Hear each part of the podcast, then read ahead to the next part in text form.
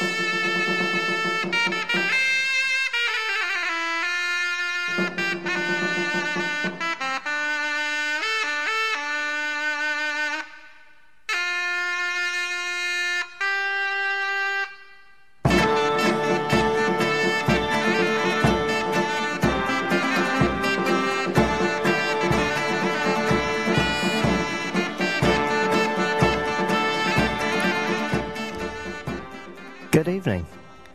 welcome to Freaky Trigger and the Lollards of Pop.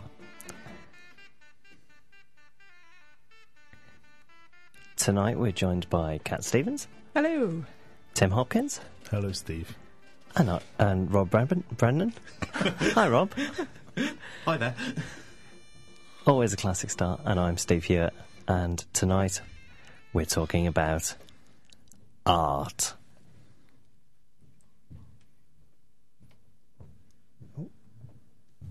So yes, lovely. Wow, sorry, I'm a bit loud here in my um, own headphones this evening, listeners. Ah, that's better. Lovely. So, art. It's a big subject. We can get it done in an hour, no problem. You do mean specifically visual art, don't you, Steve? Well, yeah, for the um, for the purposes of the next fifty-six minutes, yes, more visual art than than uh, performing art or um, any other sort of art. But I think what I'd like to do before we get too carried away with talking about our favourite kind of art is play you a song.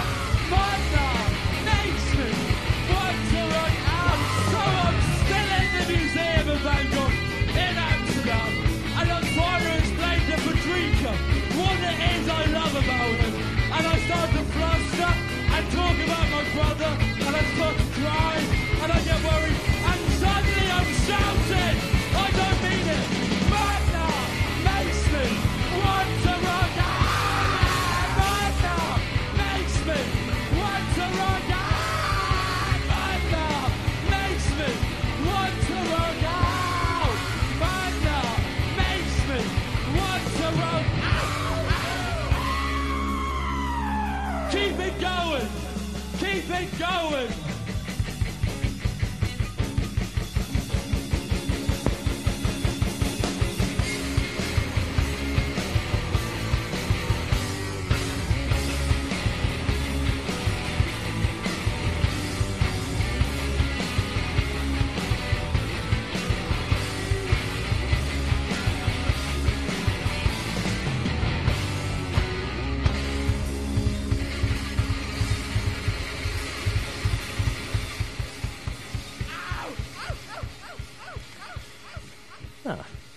Thank you for that, Eddie. Ah, that was um, Art Brut there with modern art. Um, modern art, of course, making them very much want to rock out. What? I mean, I th- one of the questions we, uh, the things that we'd like to point out there is that um, I think that Eddie's talking about um, uh, modern art, High in- modernism. high modernism, if you will, Picasso and Van Gogh, etc. Whereas I think what we'll mainly be concerning ourselves with this evening is um, what I think we might describe as contemporary art to a greater or lesser extent. Does that mean we won't be provoking Eddie to rock out. Well, uh, hopefully he will rock out. Oh, I was hoping he perhaps would, you know, keep it to himself a bit. Oh, if you're listening out there, Eddie, hi. Hi, Eddie. I've forgiven you for like spilling red wine on the carpet that time. Actually, no, that wasn't you. That was Chris. Sorry. Okay. So I was I was talking to a friend of mine uh, the other week in Chicago, and he had uh, some kind of image that he needed printing out involving the uh, naked body of Eddie Argos. Oh, so, dear. yeah, so he took it to his local whatever or whatever the equivalent of Snappy Snaps is or whatever. Because he was having it put on some kind of canvas to give as a gift to his wife.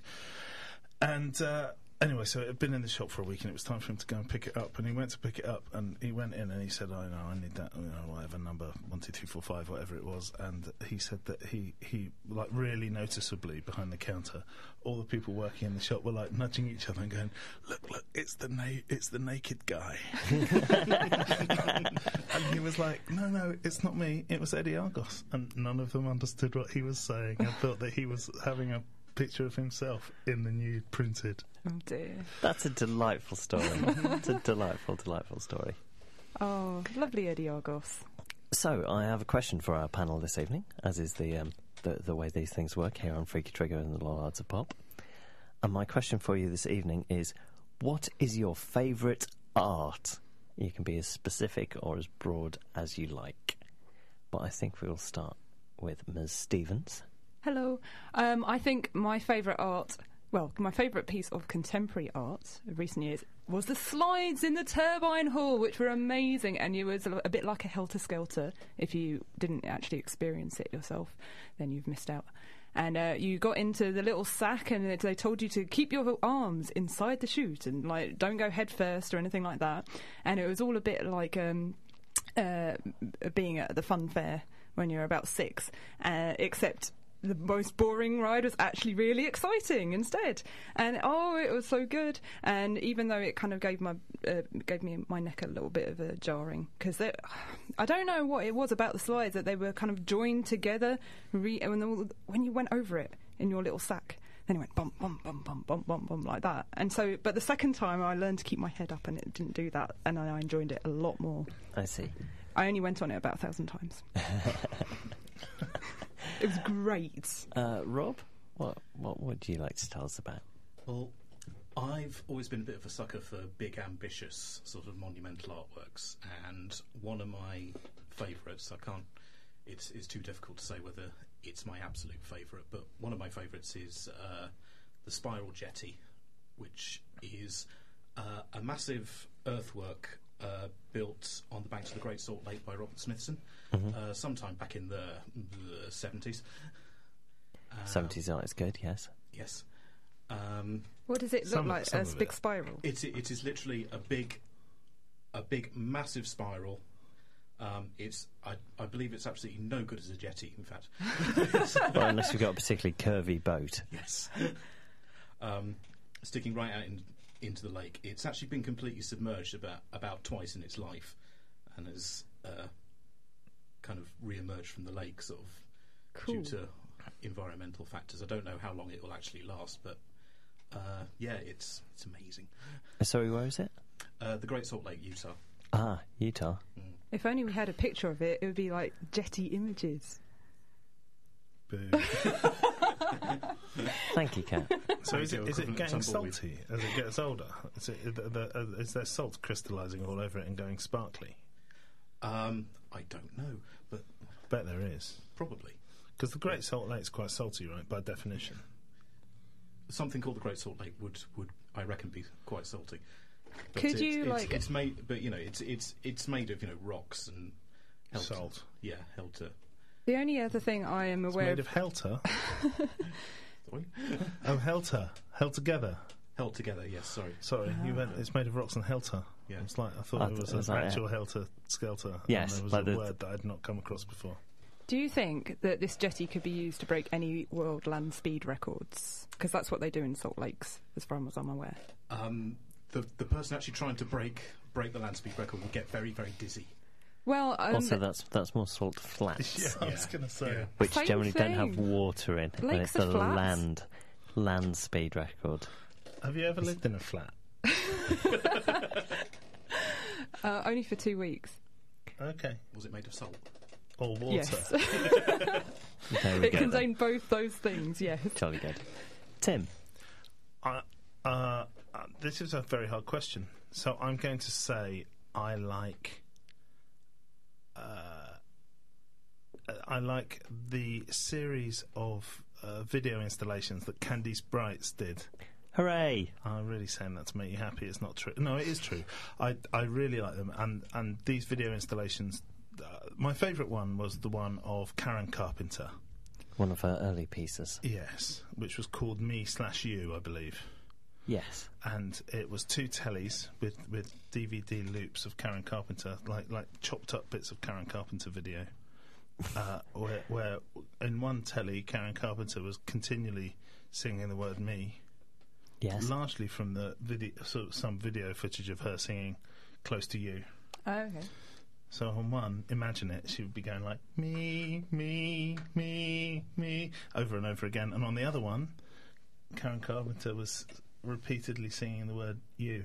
You, You, you. Hold on, wait a minute. Let's let's see if we can do some more here. you, Wait a minute. Right.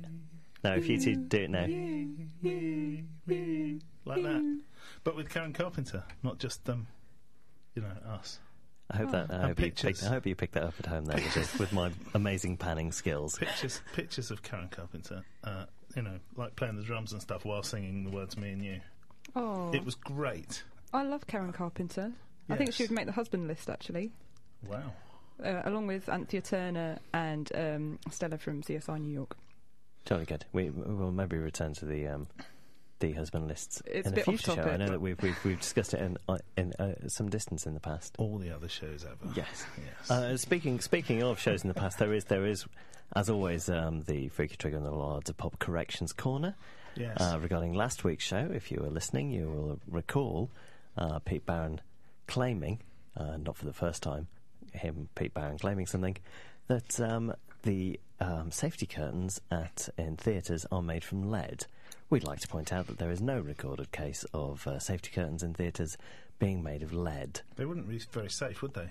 Well, no, for a number of reasons. He's crazy, that man. He is crazy, that man. What were Although- they made of? Well, uh, um, as as we discussed last week, we um, we thought that they were mainly made of fireproof material.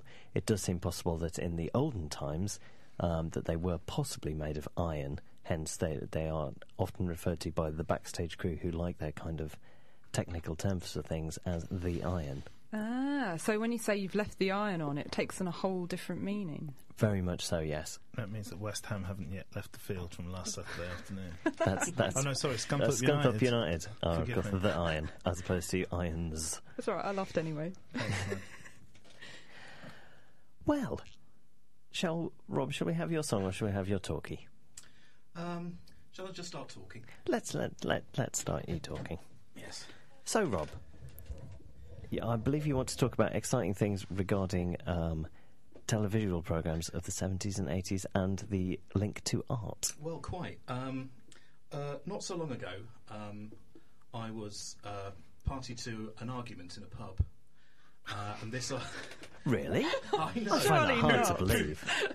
Who would have thought? This particular argument um, kind of culminated in everybody around the table being required to draw a giraffe.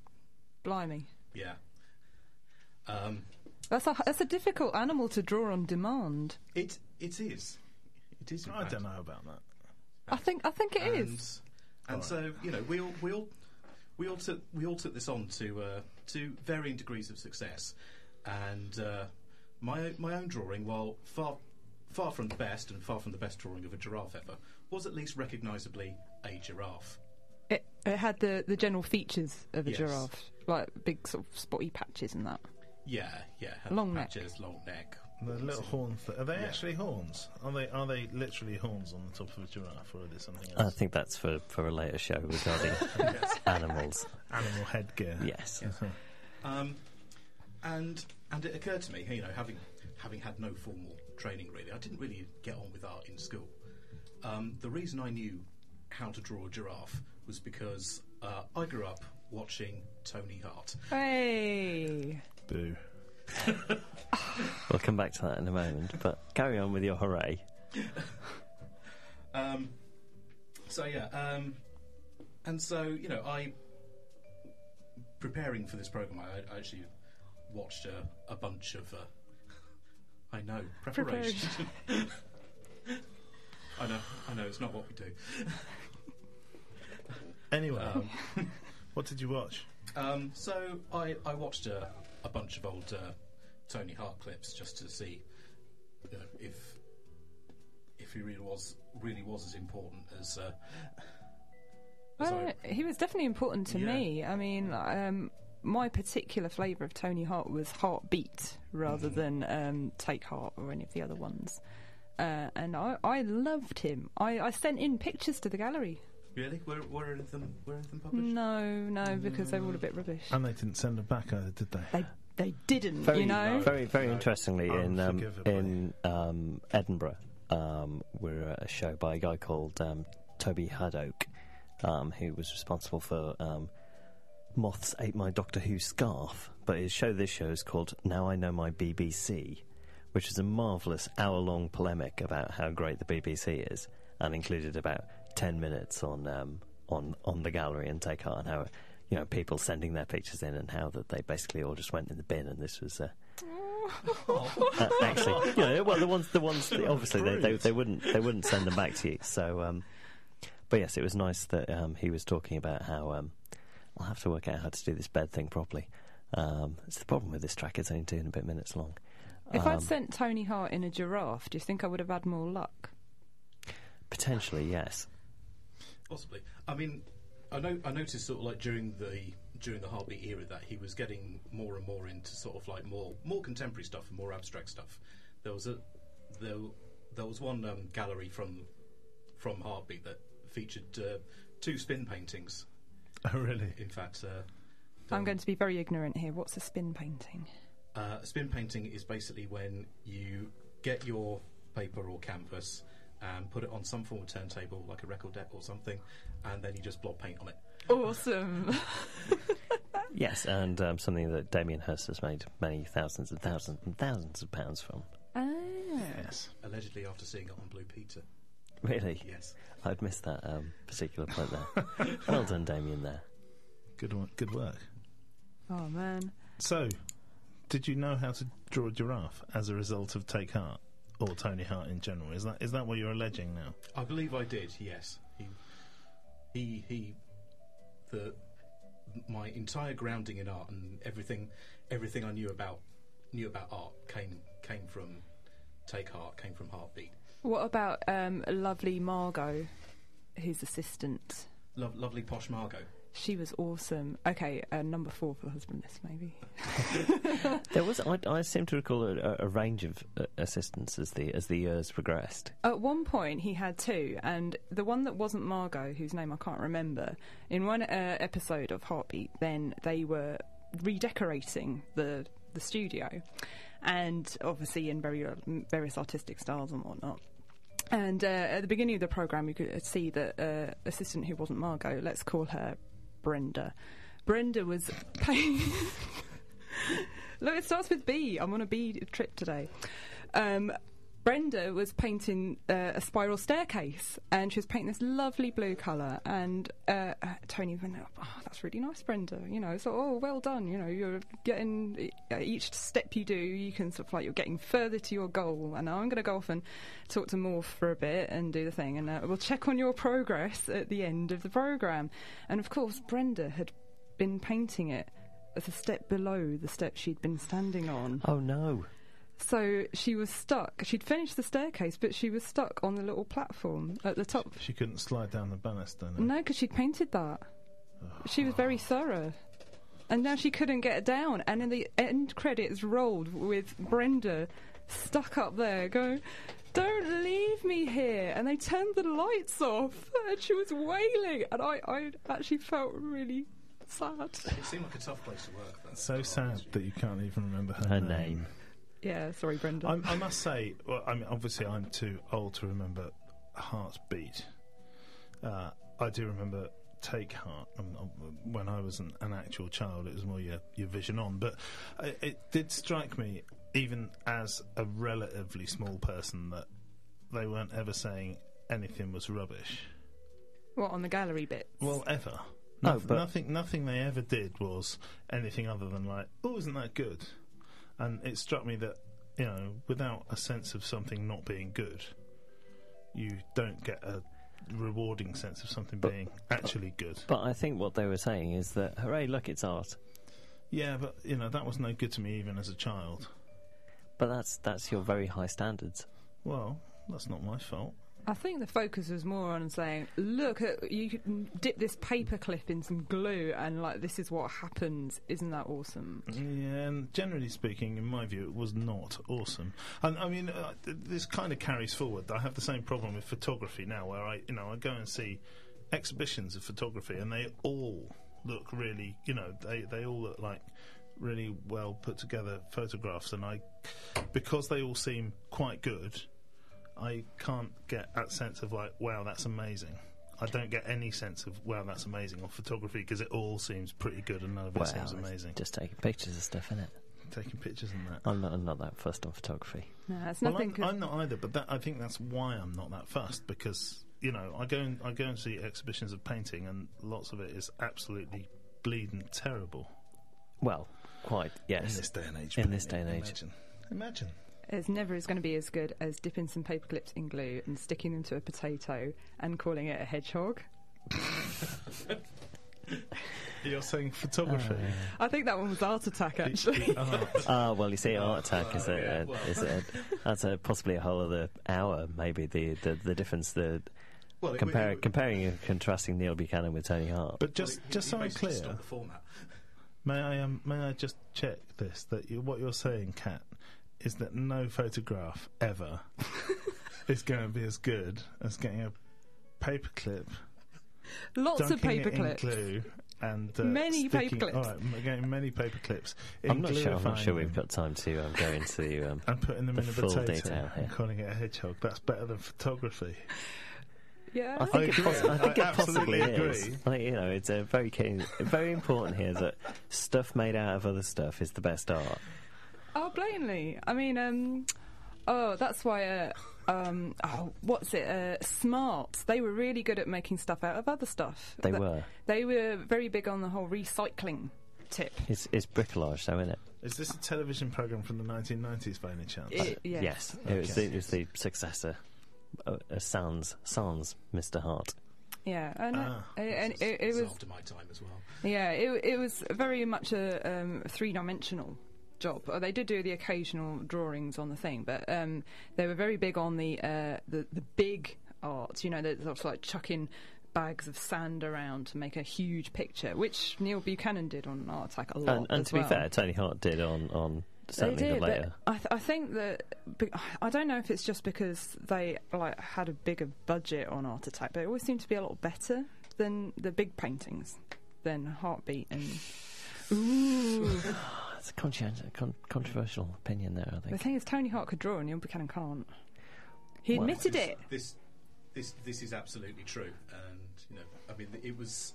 I think, I think you know, I, I, I was, I was always very down on Art Attack, partly because you know, it was, it did seem like a, it did seem like a wholesale ripper for the format, including the big, large scale Mm. artworks, and and also that set was just blinding. It was a little bit harsh on the eye. Yeah. High contrast, white background. Oh, blimey. In, ca- in case any of you are wondering, we've now moved on to uh, Cavatina by John Williams, which is the um, the later gallery music rather Wasn't than wasn't there some cod reggae at some point as well? I um um. This is the one that I particularly remember, and then there's the do do do do do do that we were listening to before. That I, um, I have a vague memory that there was some reggae, reggae. but I, you know, I, I can't really remember. I just I think it's that- time to move on to a song now, though. Rob, tell us about your song. Um, this, this is a song by uh, Solange. Uh, it's called Who? Solange Knowles. Oh, Beyonce's sister. Yes, Ah. uh, and it's called Tony. Tony don't call no more. Don't got that on no more. Maybe there's something wrong with his phone. Or maybe it's morning and the grill is gone not sure if I'm still respected, and I'm not in a rush to feel rejected. Not by Tony. Tony don't care no more. He doesn't want me there no more. Mm, I just wanna know what I did wrong. Damn, this'll make a real good song. And I don't have these nights too often. I wish you could take my mind off them, but I really like Tony, and he was.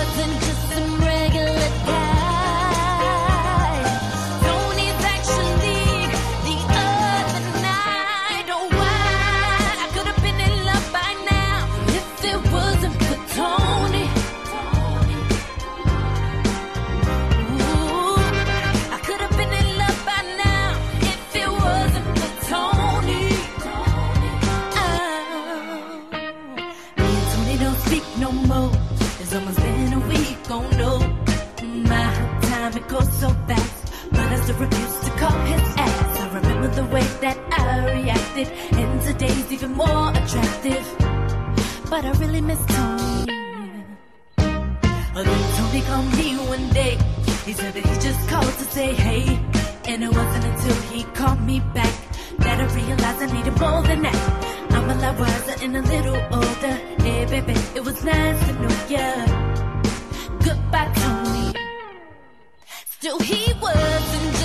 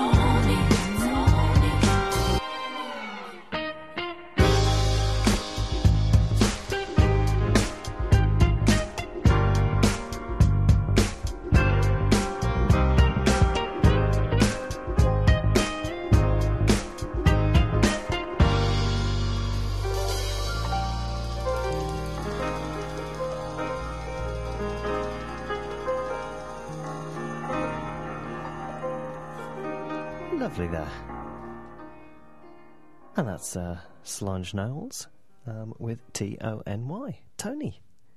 Lovely. Uh, you're listening to Resonance FM, The Art of Listening, 104.4 Lon- in London and resonancefm.com online. This is Freaky Trigger and the Lollards of Pop. Um, and I'm Steve Hewitt, and you can re listen to the show. You possibly are re listening to the show via the podcast at freakytrigger.co.uk, where also we might post a Tony Hart video that we found that's, that um, has make, made, us, made us chuckle this week. But um, you'll have to visit the website to find out exactly what's going on there. But um, It wouldn't work on the radio. it very much wouldn't work on the radio. Let's just say that Tony does a picture and it looks a bit No if you spoilers. if you if you're the mind of an eight year old, it looks a bit rude, and we've got the mind of eight year olds. Catherine, well, Miss I Stevens, today I have the the mind of a 16 year old. really? And you know why? Because um, thinking about art, the last time I actually engaged with art on a, a high level was during GCSE art, which was amazing. That is a high level. I love GCSE art so much. Um, all my other subjects were very much sciencey, and I was expected to do well and get full marks and A stars and all over the place. But art. No one cared, so I could just do what I liked. It was great, and uh, I, I was just like, "Oh yeah, I'll just do this, and it'll be fine." And everything was really relaxed, and there was no pressure, and it, and it was it was awesome. Um, and I had a great teacher as well, who is the the kind of surfer dude type who was very much easygoing and like he had a name that sort of insinuated that he smoked marijuana and although he blatantly what? didn't What was the name? What name do you have? There? I, I can't. I can't say. You can't. No, that would be rude. But um, if it's a, well, like the, the phrase "pot" was present. okay. Okay. Hi, Mr. Fullpot. Sorry. oh, he's not listening. He'll be surfing in Cornwall somewhere. Anyway, he was a really good teacher, and he didn't really care for the drawing a bowl of fruit or all of that boring stuff that you say, like, oh, God, oh, glass. Oh, no. Oh, that, that bowl of fruit. Seriously, can anyone draw a banana? Uh, more people can draw a giraffe than a banana, I bet you. Banana, really? Well, I'd have thought- pineapples, they're tricky, man. True that. Yeah. Pineapple's definitely tricky. But Yeah. a banana, it's just three three slightly curvy lines, surely. I know, but getting the the l- middle line in the right. Oh, it, drawing a cartoon banana, fine, but actually trying to draw an artistically accurate, you know, a realistic banana. You're saying that's more difficult than drawing an artistically accurate giraffe? Yes. yes, I am. Okay. Anyway, we didn't do the still life stuff that much, and um, uh, Mr. Philpott basically encouraged us to um, draw inspiration from other areas, and he was, he was a big music See, fan. that's really hard to draw. Oh dear. And uh, um, uh, we uh, did lots of things like uh, designing our own board games and things like that. Because obviously, board game, it's got a lot of art on it because you've got a big flat thing. And we were encouraged to make it three dimensional and everything. And I did uh, a board game called Alien Pit. Which was all very much a, a pit with some aliens in that you had to fish out. That was good. And uh, uh, but my favourite bit was uh, when Mr. Philpott asked us to draw some album artwork. Really, Kat? Ah, it, was, oh, it was so awesome because finally we could express uh, ourselves, uh, our musical interests in school and get away with it, even if it was parental advisory. I know. We had to paint a little parental advisory sticker in the corner. Seriously, we used Tipp-Ex in the end because like the white never really mixed up properly. No. But it was it was cool. So who did you do? Well, Was it an imaginary band? unfortunately, no. when Well, I sort of. when I when I was fourteen and 15, 16 doing GCSE art, then I was a bit of a goth, and well, let's say. Um, my my musical interests were very much uh, uh, they they'd moved away from the sort of like hippie crystal new age new rave thing, and they'd moved on to morbid metal, satanic, gothic, Marilyn Manson. Oh, for shame.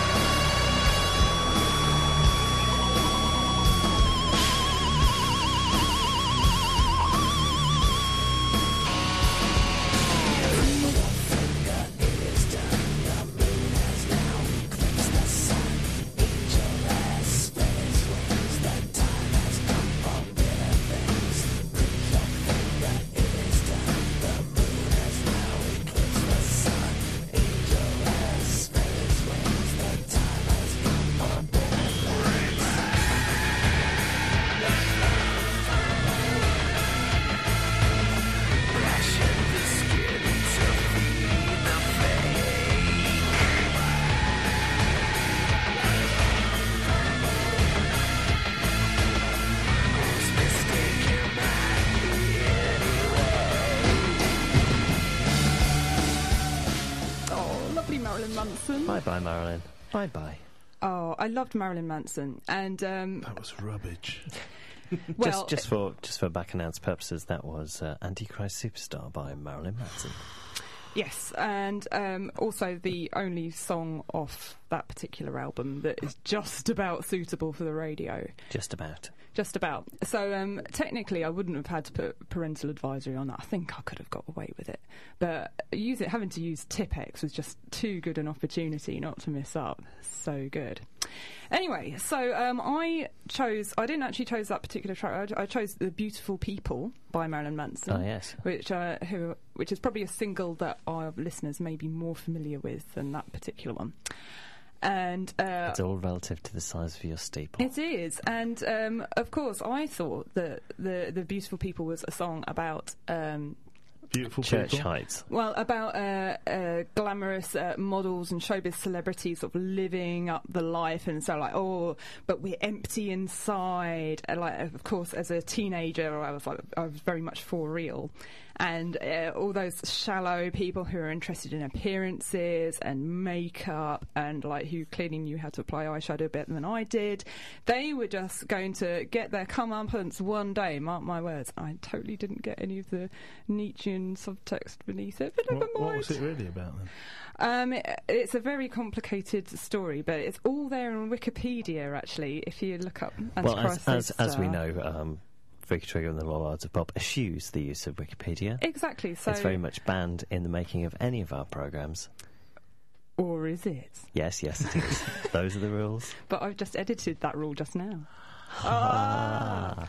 Anyway, uh, so for um, I assumed that particular meaning for uh, the beautiful people, and didn't actually realise that it was about some sort of post uh, revolution. Uh, sort of, uh, a, a young sort of like upstart, sort of taking over and and, and uh, uh, assuming the mantle of the people he once hated. So yeah, oh, it's, it's all very complicated. And I just uh, uh, decided to draw a big picture of um, a sort of a pretty lady looking in a mirror and a big scary skeleton looking back at her. This A is what G- skeleton? this is what GCSE art's all about. Well, very much so. Yes, yes. In the same way that GCS history, GCSE history is about writing what it was like to live in the trenches. So did they did they have you do that on a 12 inch by 12 inch uh, pretendy record? No, I think it was like A2. A two, A two. lummy. I thought you were so going to say like a CD case. Blimey, yeah. No, no, it's really big. And um, uh, I made the mistake of not putting it on the easel and doing it flat, so like the the head was really small, the legs were really big. I Oh, never got dear. quite got the So- hang of perspective.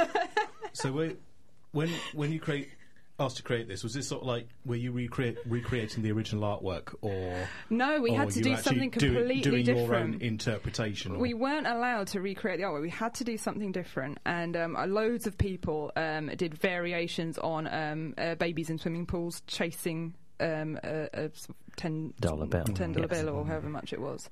And uh, Mr. Philpott wasn't very happy about that. no. I remember in, in my music room at school, uh, they they'd been through a similar exercise because you know it's a total staple of art class. This this thing, and somebody I guess had the week before seen the uh, long forgotten eighties band, the Hoodoo Gurus, on um, I think on the Tube. I think they were once on the Tube. 80s television music program. Not- not the London Underground. No.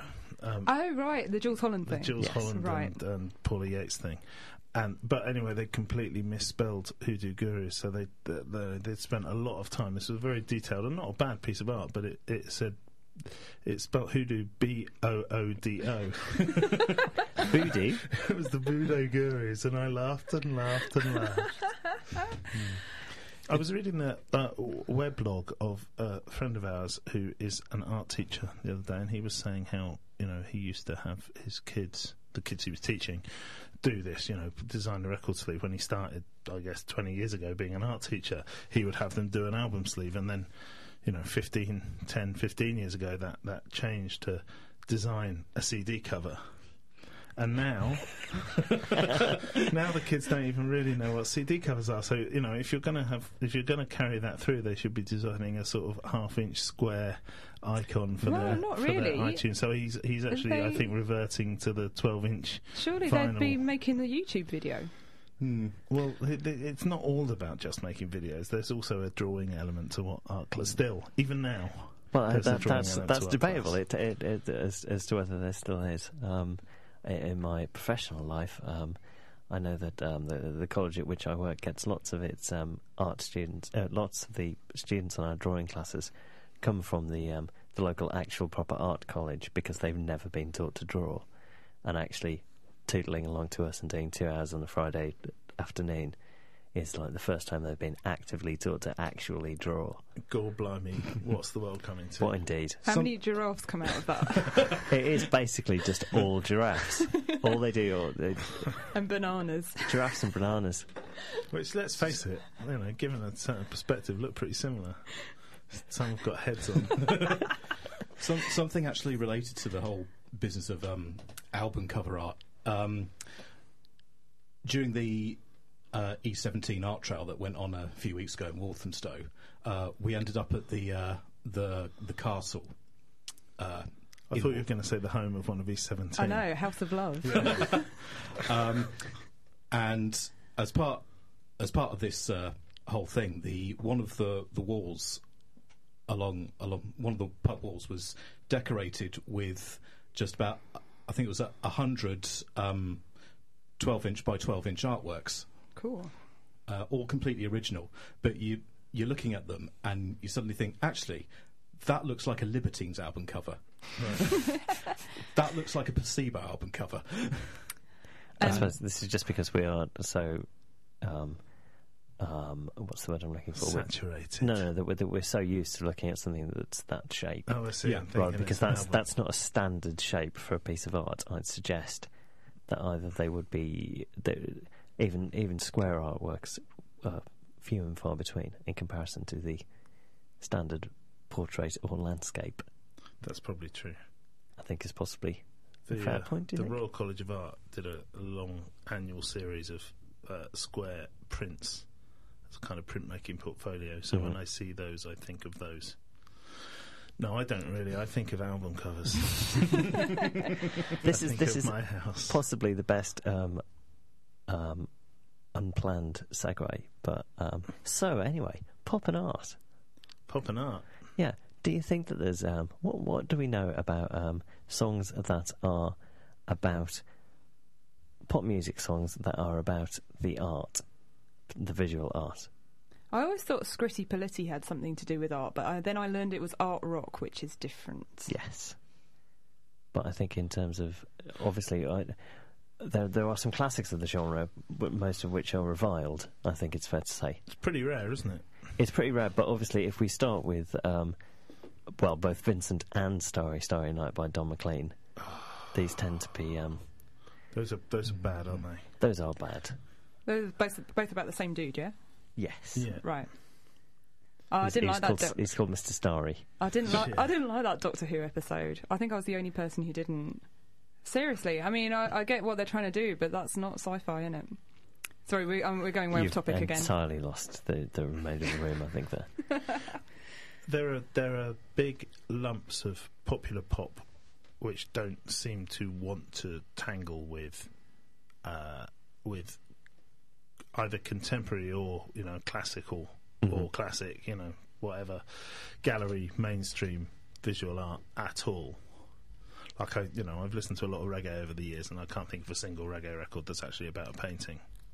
There's a picture on my wall by the, uh, well, the version I know is by the Natural Ites, but that's more just about a picture of Rastafari sat up in his throne, No doubt, yeah. and it's it's not, you know, it's the fact that it's a picture of Rastafari in his house, rather than anything Mhm. to do with the the qualities or, or content of the picture. Well, the content, I suppose, but yeah, no, nothing to do with the quality of the picture. Seems to me there's a thing here, which is you know lots of lots of pop music, lots of pop, lots of the lyrical content of pop music, um, either tries to pull a kind of a kind of power move, a cool power move. In other words, it it it make it wants to make itself or make its listener feel cooler than a, another person Mhm. or another thing. It, you know, it, it differentiates itself by being cooler than, and it seems to me that it's pretty difficult to pull that kind of power move using um, high art, using accepted high art. hmm Um, because there's, you know, the, the, on, on one side there's a problem of, you know, if I don't know much about this, I really run the risk of being super naff. Yeah. Like when Or you read a or- novel that's about pop music and the, the you know the the the, the um, protagonist is a massive pop music obsessive, and all they ever talk about is the Beatles, and it's like that's Uh, not going to happen. That, there's no need to be mean about Nick Hornby. That's, that's quite clearly what you're doing.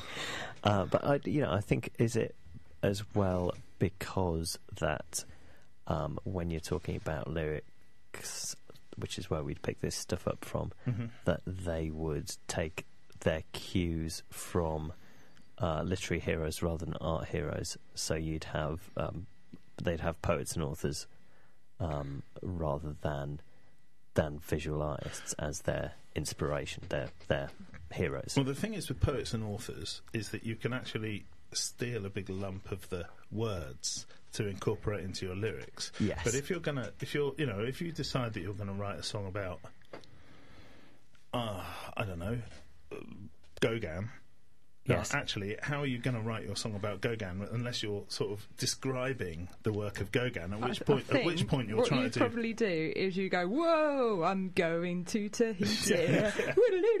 That's probably true. but uh, it's, you know, it gets to the point where it's hard to see how that's actually about Gauguin. Is it, I thought it, was it Tahiti you went to? Yeah, yeah, yeah. It was Tahiti, and there is the famous uh, fish from Tahiti by Danny and the Dressmakers, which may be about. Uh, Maybe it is. Well, I think he was quite Gauguin? excited about going there. yeah, but you, you see what I mean. If you're Yeah, yeah, yeah, inspired yeah, by yeah, a picture, if you're, you know, if you're if you're trying to say something about the picture, you have to actually do. You, you can you can make oblique reference to the picture, which you know ends up not being really a reference to the picture at all, or you can try to do some sort of art crit inside the song, which is incredible. You know, will require an extremely confident uh, lyricist to Yes. actually take that on. yeah. I think it's easier just- to do it the other way around to get visual art inspired by the music because obviously that's what music videos are most of the time and album artwork. And So- there's quite a lot of that now. I mean, you know, the last, the, the last, lo- lots of the last twenty years of contemporary art has been has been inspired by pop music one way or another, or Mhm. you know, I Because a, it's ever present. I did a I did a, uh review, a lengthy review on um, on Freaky Trigger this summer of an artist, the um, Barefoot Lone Pilgrim, whose name was David something or other. He replied, he's a very nice man who who was totally inspired by seventies funk and soul and Sun Ra and lots of exciting stuff like that. hmm Look it up on Freaky Trigger, Lonefoot Bear, Barefoot Lone Pilgrim. It, it was really good. Um, Some, uh, uh, another example did just pop into my mind there. Um, do you remember the band Rothko? uh, vaguely, I know the name. I, I, they, they were they're an instrumental band, not um, a million miles away from uh, the Mogwai kind of style type things. Though I seem to recall them having three bass players. Oh, fancy. Three bass players, viewers. Imagine that. Three too many. One not enough. So you, you you do find that people who are really confident will will write songs, But but, but maybe the- maybe there's issues with actually um, doing instrumental stuff. And if you're saying, yeah, this is inspired by a vast, I don't know if their their songs were inspired by a vast series of Mark Rothko's, but if you're making abstract instrumentally music about abstract instrumentally uh, abstract uh, paintings, yeah. maybe there's a thing. That that kind of makes sense. Mm. And you know, some of the I, I was I was listening to in in thinking about music that might be about art. Uh, the, today I was listening to a song called Joseph Cornell by the the, the Clientele, who are you know the, the, the, the sort of well, I'm not going to talk about clientele, but you know, Joseph Cornell being a famous surrealist artist who put stuff inside boxes and is in, on display in many of the great galleries around the world. Sort of a surrealist, I suppose. I see he gets kind of lumped in with the surrealists without necessarily being necessarily a mainstream surrealist. But I listened to Joseph Cornell by the Clientele again today. Uh, it's a record I very much like, but doesn't really have much to do with Joseph Cornell. It's just it becomes a it becomes a reference point. Mhm. and that's totally cool when you're writing pop songs and you're, you know, I mean, one of the things that pop songs do is they, some pop songs do is they cram in reference points so that people they become like signposts for people to follow and you know inspirations, and that's one of the great things that pop does. Sorry, I just um, realised you're describing the career of the Manic Street Preachers there, but carry on. yeah, well, right. Well, you know, Kevin Carter. Well, yes, yes. You know, it's, it's one of those. It's yeah. one of those things where you can, you know, you make a reference in your pop song, and people who don't necessarily know about that stuff can go and find out. Mm-hmm. But you, if you're going to do that, you're going to be you're going to have to be very careful that the reference you make is not a reference to something totally naff, or something, for example, that you're going to be, you know, you you want to be ahead of your art teacher in school. You don't want to be going, you know, you don't want to be going. Oh yeah, I learned about this yesterday in fourth form art. Do you know what I mean? Yeah. You want Yeah. you want something that's going to make you that's going to open up your horizons rather than rather than make you feel like uh, oh they're talking about this thing that I already know about. Yeah, yeah. So you you know if you're writing a pop song, you want to be really confident that you're either making a really interesting point or or you know posting a reference that's that's in some way more obscure or interesting or something. Yeah. It's a confidence thing. Yes, I think that's fair enough. Um, any other examples of um, Andy, Andy Warhol by David Bowie? Where do we? Oh, Which. I thought was horrible about him. It's you know it sounds like he's being really mean, right? Yeah, I mean, I from from what I read, I understand that Bowie meant meant it as a compliment, but um, Warhol did not interpret it that way at all. Uh, He was a funny old person, yeah, he wasn't was. he? Yeah, Who- d- Andy Warhol, he's a scream hanging on your hang him on your wall. Andy Warhol, something some uh, silver screen. Yes. can't tell them apart at all. Is that because he had loads of the same picture and just in different colours? I could tell them apart. They're like Marilyn Monroe's hair's like blue in that one and yellow in that one. I can tell them apart. It's I easy. Think, I think it's more that you can't tell Andy Warhol apart from the silver screen, but I could be wrong about that. because of his hair. Perhaps Dave in Beckenham could call in. Oh, yeah, of course, um, uh, uh, uh, an old friend of ours um, does work on the Andy Warhol archive, um, which is like a massive, massive warehouse full of boxes. And uh, she's an archivist, and she spends every day opening these boxes, not knowing what she's going to find next. Limes. And um, t- she's um, there's been, yeah, here's another boring pile of New York Posts, another boring pile of letters to somebody. Oh, here's a dead rat. Um, oh, here's some actual undiscovered Warhol proper actual art. Wow. Here's a death threat to David Bowie. Pablo Yeah. Picasso by Jonathan Richman. Yes. What of it? Do you know the song? I don't. Okay, I, I the- do. the it's a song about how he uh, he goes around um, trying to pick up girls. Jonathan Richman, that is, Yeah, apparently he's not a very nice person. and people think he is an uh, for the purposes of radio an a hole. yes. Would it And- would it make a suitable bed, or is it? Um, yeah, you can play a bit of it. Play a little bit. Haven't got very long left, No, I know, but we'll have a bit. but of it's not really about Pablo Picasso. He's using Pablo Picasso as the as somebody who was allowed to there go is that. around was allowed to go around picking up girls, and people didn't call him an a hole, but they do call. Jonathan Richman and a hole. It's a bit sad, really. Yeah, whereas it- I think they're kind of equally a-holes. Well, quite yeah. possibly, yes. Hmm. They can't There is resist that. his stare, apparently. Oh, sorry, sorry. Oops. After all that effort you went to on the After all, Marilyn I Manson know. I'm sorry about that, listeners.